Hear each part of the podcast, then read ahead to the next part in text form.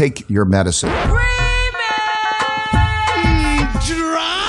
Hi, Medicine Remix. Listen to one of your mixes. I'm like, wow, nice, mind blowing. The way that you connect all of these very intricate and seemingly disconnected elements to create this just beautiful montage is creative, artistic, fresh. It's amazing. So keep doing what you do. I'm definitely coming back to listen more and more and more.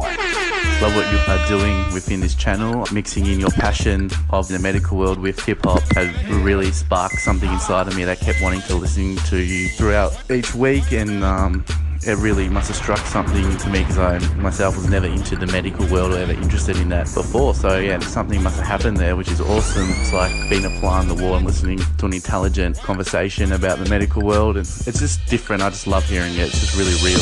Real shit, shit to make you feel shit. Yeah, keep up the good work. Love the show. Medicine Remix. You guys are the coolest doctors. Do people know at work that you guys have this podcast? I kind of wonder. I bet they're just like thinking you're like the dopest people in the practice. We the best. I just got onto the uh, medicine remix. Man, you guys are rocking it, rocking it steady. Yeah! I like the mixes. I like the topics. Man, you guys are really like superstars. You know, real life superstars. Oh, thank you. Keep it coming. You guys are killing it, man. Killer. Medicine Remix. I don't know where to start. You guys are geniuses. Talk to him. It's beyond refreshing because your segments also are enlightening and educational. Come on, I, I just can't even. There are no words. I just wanted to stop by to say thank you. Oh, thank you. Yeah, so I finally favorited your station because I thought, you know what, after all this time, you finally deserved it. Thank you for listening. You're listening to Medicine Remix. on no other place but here. on Anchor.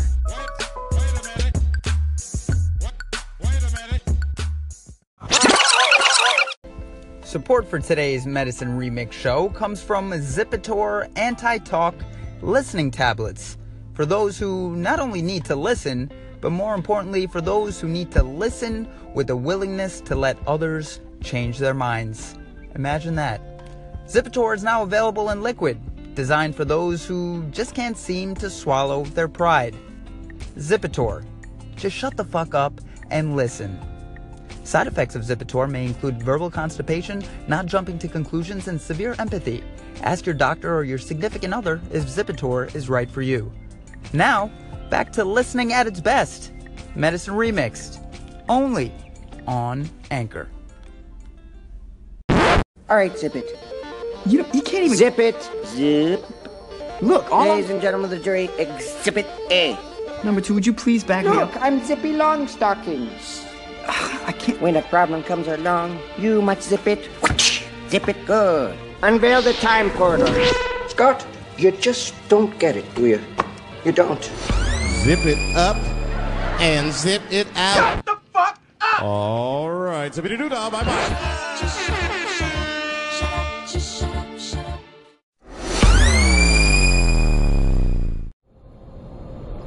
Every time that I felt like I was at the bottom, it's always been because of death.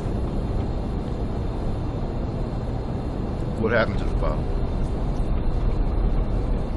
It's like, you know, it's almost like I can identify with somebody that's on drugs to sit the bottom. You just you just feel fucking empty.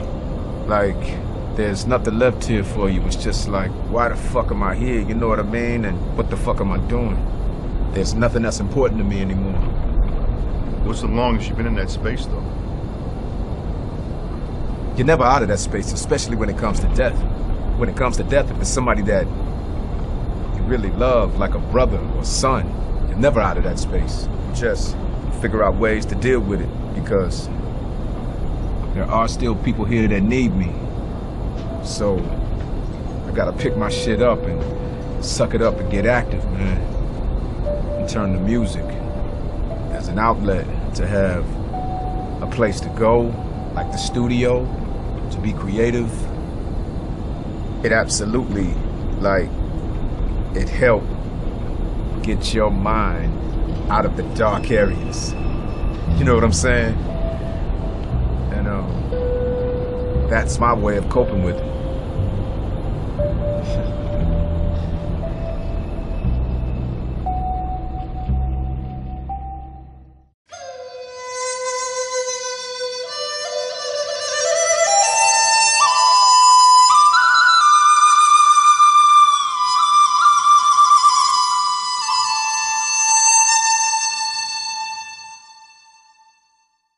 Feels like it's been forever. What up, Anchor? This is your boy D. I'm still alive. And we got a shit ton of questions that we've been getting. Call ins. Reese has been holding it down. What up, Reese? And, you know, we're just going to jump right in, see if we can get back on track, giving you guys the content that you need. I don't know if you need it, but you like it. Don't lie.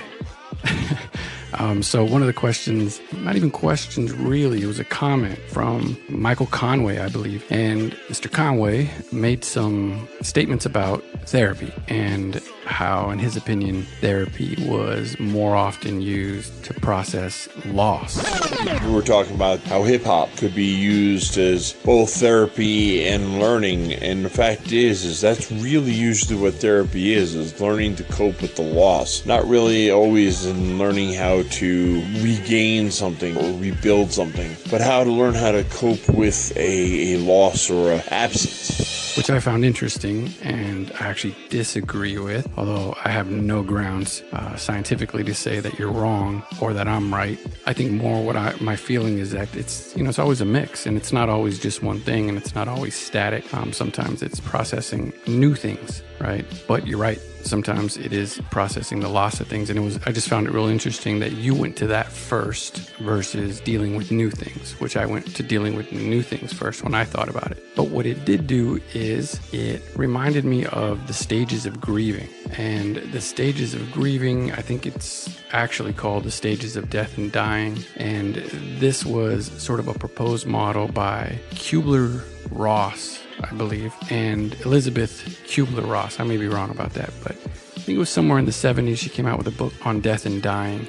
And in there, it really talked about her work with terminally ill patients. And during that time, she developed a model, and this model included these five stages. And I've always felt compelled to use these five stages, even though, you know, she developed them to deal with death and dying, just with any process. It's, it's convenient for one, in my opinion, is it just kind of provides structure and sort of a system that I like to refer to in my mind as a peg system, meaning it allows you to just hang a peg on the wall and to just hang something up on there, right? A milestone, an understanding, a breakthrough, whatever it is. And I, I found myself ever since undergrad and learning about this, kind of going back to it a lot. So for those of you who know it, we'll give you a little refresher. Stage one, denial. In this stage, this is where the person's first reaction is denial. Individuals kind of go with somehow feeling like they've been either, I don't know, misdiagnosed or they feel like this just isn't real, this isn't happening, and they cling to this false belief. Two is anger, right? Just kind of like, man, why me? This isn't fair. Who would do this? Why do these things always happen to me? Number three is bargaining. And in this third stage, it involves the hope that the individual can avoid a cause of grief. In other words, you know, I'd give anything to, you know, have mom back, or I'd give anything to have my child back, or I'd give my own life. Number four is depression. And in this stage, you know, somebody is just down and out. Like, what's the point of any of this? Why bother? Um, you know, I, I, I miss them so much. I just can't go on. And number five is acceptance. In this stage, just like this is what reality is right now, and I will get over this. The thing I found interesting about these are that I often forced myself to fit this model, right? In this order one, two, three, four, and five. I just assumed that they had done their due diligence and uh, figured out that this is the most common sequence of grieving. And after getting this call in, I dove back into the research and found that, you know, this is actually a model that, although it became accepted by the general public, later didn't really hold true in terms of consistency. People a lot of times hit these stages, but in no particular order. And sometimes they didn't hit some of these stages. If anything, it was just kind of a rough model of potential experiences in dealing with grief, which in hindsight makes complete sense. I mean, it, it'd be kind of silly to think that something so big could be boiled down to, you know, five stages. But I just found it real interesting that in my life up to this point, I forced a lot of my processing to fit five steps.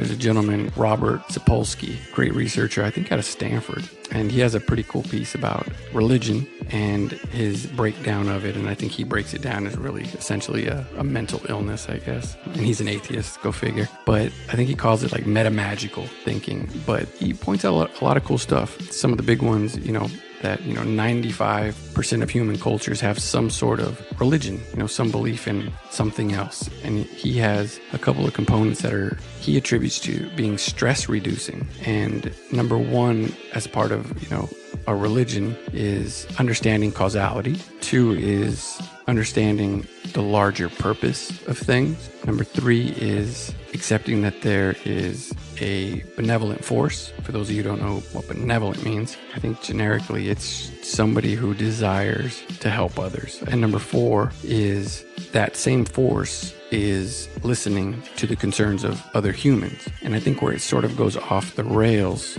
with religion for people who are anti religion, I guess, is when, you know, that force prefers people that look like you, that dress like you, right?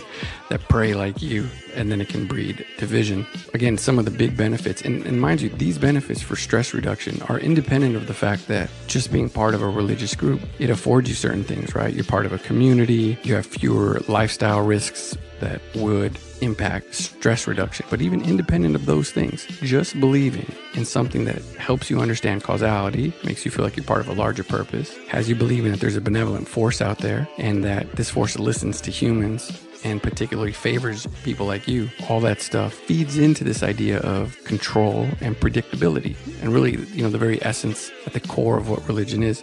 The reason I bring all that up is not to spark a religious debate, rather to point out that my adherence to the five stages of grief, although flawed, was very helpful, right? Even though the research and you crunch all the numbers and people say, ah, fuck that model, it didn't pan out, that shit's garbage. Not really, right? I mean, not everything has to, you know, fit the mold in order to help you. And I, that's something that I found really interesting that I, I really, this sounds, it sounds fucking crazy to be real honest, is that I would force myself. I'd say, man, I've been stuck in, you know, stage three or whatever. And, you know, I just, I need to move on and just accept that I'm going to be depressed for a while after that. Um, and then I, you know, go through that and then I would just move on to accepting. So, and I don't know. I, I hope that makes sense. But I thought this was just really interesting and it kind of pulled me back. So, Mr. Conway, thank you so much for that inadvertent time travel that you provided. It also reminded me of a very funny joke by comedian Hannibal Buress, who I don't know if you know, he adapted it and thought that people wouldn't notice, or he did it in a way that he knew people would notice and just applied it to something that was completely ridiculous but hilarious. So we'll take a listen to that. All right, y'all. Peace.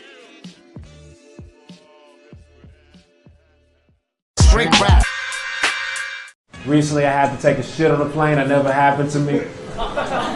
16 years of flying, never sat on a plane. I went through so many emotions. First was anger. Damn it, I gotta sit on the plane. Then it was denial. I'm not sitting on this plane. Then it was sadness. I gotta sit on the plane. Then it was acceptance. I guess I gotta sit on this plane. Then it was happiness. Yo, I'm sitting in the sky. Went through a lot.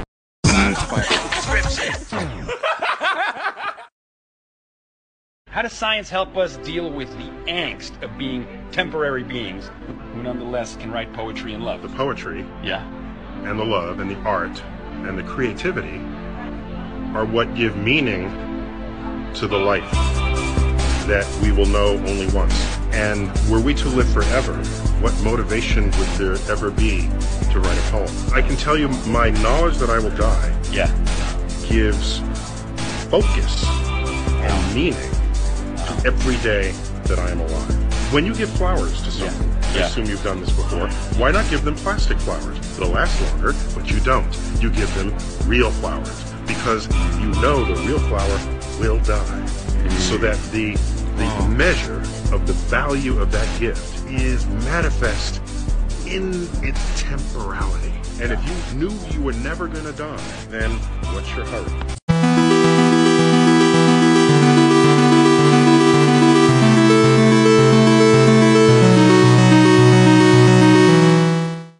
Guys would please just like and subscribe.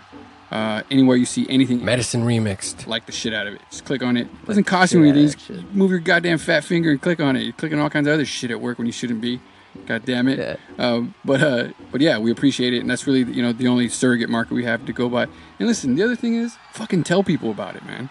Tell your friends about us. Tell your friends. I mean, I, I'm always amazed, man, when people think people are famous. Like, I've never been starstruck, ever.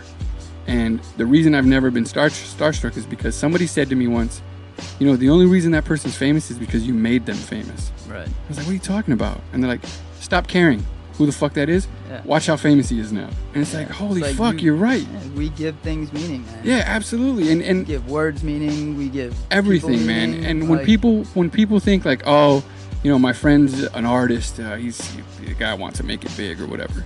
You know something? Fucking support that. I mean, if he sucks, he sucks. But if he's even halfway good, man, you make people famous. I don't think people realize that. You make things important. And god damn it, make us famous is what we're saying. Just fucking tell people. No, but my point is is that the only way this is gonna get out and it's ever gonna, you know, get you know, grow any legs to it is if people tell other people about it. And listen, if you don't like it, thank you for suffering through it. We love you. And if you like it, well fucking tell somebody, man. And to be real honest, the feedback that we've gotten back so far, fucking great, man.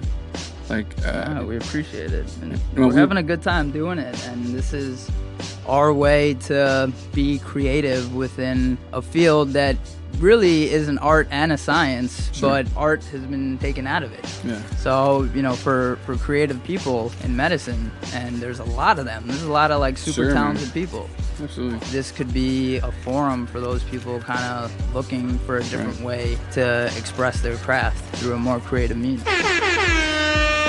Just press that star under the applause button to favorite the station and hear the satisfying sound of showing us love. Medicine Remixed. Only on Anchor.